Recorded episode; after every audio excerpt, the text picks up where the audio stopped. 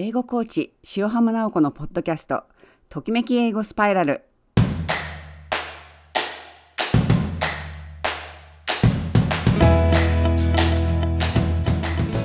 この番組は映画ドラマ洋書を活用して英語を楽しく習慣にするヒントをお届けします。ホストは元字幕翻訳家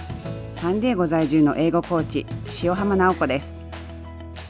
英語はストーリーで出会った時に覚えるのが一番。というのが私のモットー。ストーリーのパワーを活用すれば新しい単語もフレーズも文脈と一緒に覚えられます。英語が楽しくてやめられない上昇気流つまりときめきながらどんどん上に上がるスパイラルにあなたも乗ってみませんか？えっと、今回は単語は忘れたっていい。英語と出会うチャンスを増やせばいいというお話をします。えっと、単語は覚えなきゃ、覚えるものだっていう感覚は私もよくわかるんですよね。受験勉強の時にね、あの、単語の丸暗記とかいっぱいあったし、あの、もちろん覚えられた方がいいに決まってるんですよね。もちろんそうなんですけど、だけど現実問題として全然覚えられないじゃないですか。あの、若い頃の記憶力はないからね。で、その、このライブも毎週木曜日やってるんですけど、毎週木曜日に私は無料メルマガをあの発行していて、そのメルマガでもお伝えしたんですけど、あの、単語は覚えられなくて忘れたっていいんだけれども、とにかくその代わり、あの、英語に出会うチャンスを増やそうっていうことを、あの、メルマガに書きました。例えばですね、あの、私が The Affair ジョージの行方っていうドラマがあるんですけど、これめちゃくちゃ面白いんですけど、あの、そこでイナーシアっていう言葉が出てきたんですね。これラテン語の由来の言葉ですごくちょっと難しいというか、怠惰とか惰性とかそういう意味なんですけれども、もうこれ、その時、もちろん調べたんですけど、あ、これきっと忘れるなと思ったんですよね。で、なんとなくまあそのままにしといて、あの、まあ一応辞書では調べたけれども、頭にはあんまり残らないみたいな状態だったんですよね。で、昔は、まあ、日本にいた頃は、映画とかドラマ見ながら、あの、む、わからない単語が出てきたら、メモに、あの、無印良品のね、ちっちゃいメモ帳を買って、そこに単語帳とか書いて、その、英語の単語と意味をずっと書いてたんですよね。だけど、あれって全然見直さないんですよ。あの、書くことで満足しちゃって、結局それを見直さないで、あの、あんまり、まあ、気も、自分の気持ちを落ち着けるっていうためにはいいんですけど、あの、全然見直さなくて、結局10冊以上溜まったんですけど、サンディエゴに移住するときに、あの、邪魔だから捨てちゃったんですよね。で、まあ結局、な、なくてもいいというか、そこに書いてあったって覚えられないわけなんです。で、このイナシアっていう言葉をもう一度あの、もう一回また出会ったんです。というのも、私が尊敬するあの、アトミック・ハビッツという本を書いたジェームス・クリアっていう人がいるんですよね。アメリカ人で。で、彼が、あの、彼も無料メルマガを木曜日に出してるんです。それにあやかって私も、あの、彼、彼すごい尊敬してるんで、あの、彼にあやかりたくて、私も木曜日に出そうって決めて、木曜日に出してるんですけど、で、なんだっけ、その彼が出している無料のメルマガに、このイナンシアっていうのがもう一回出てきたんです。で、あ、これあの、アフェアで出てきた。で、麻酔だけどもう一回調べようと思って調べて、あ、タイだとか惰性って意味だったなって、なんか、そこで、まあ2回出てきたことで、ちょっと、まあまた忘れるかもしれないけど、あの、大丈夫かなっていう気持ちになれましたね。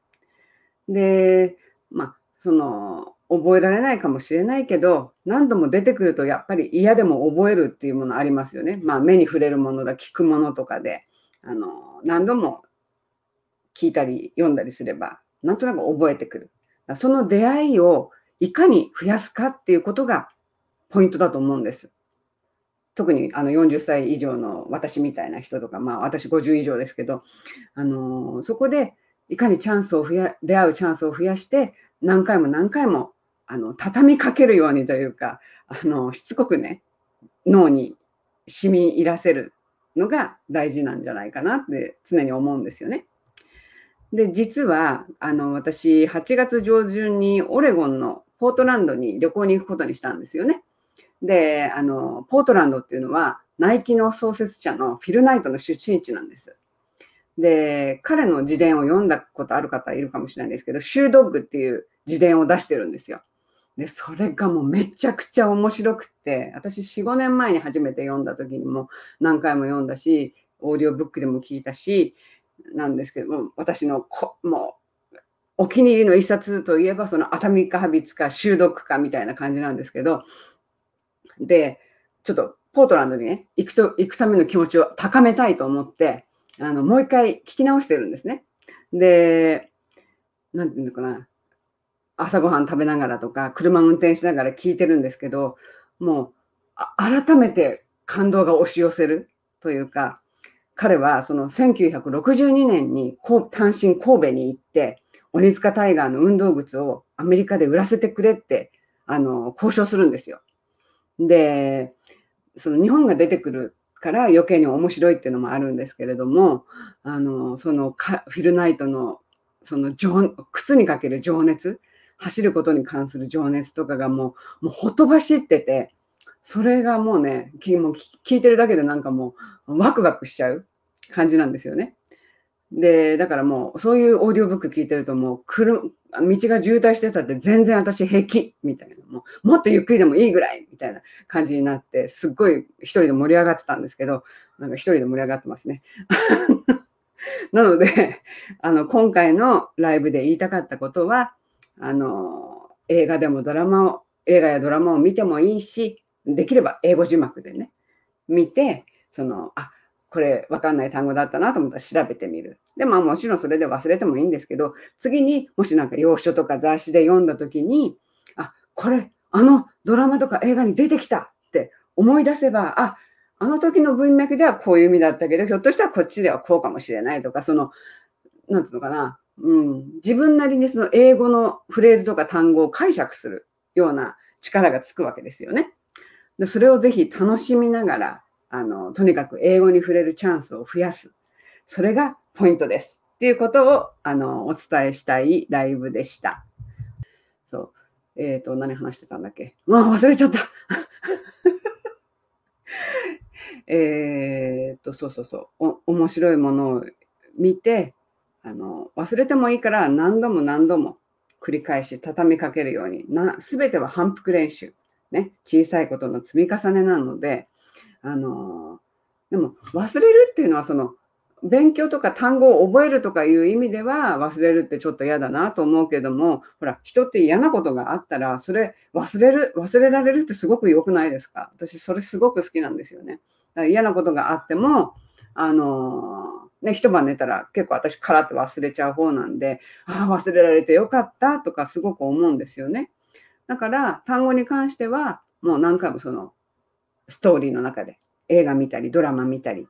あの本読んだりであまたここにも出てきたここにも出てきたっていう形であの積み上げていくとすごく自分のあの覚え方として楽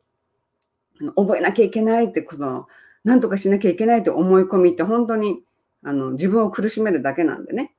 あのできればあの楽しみながら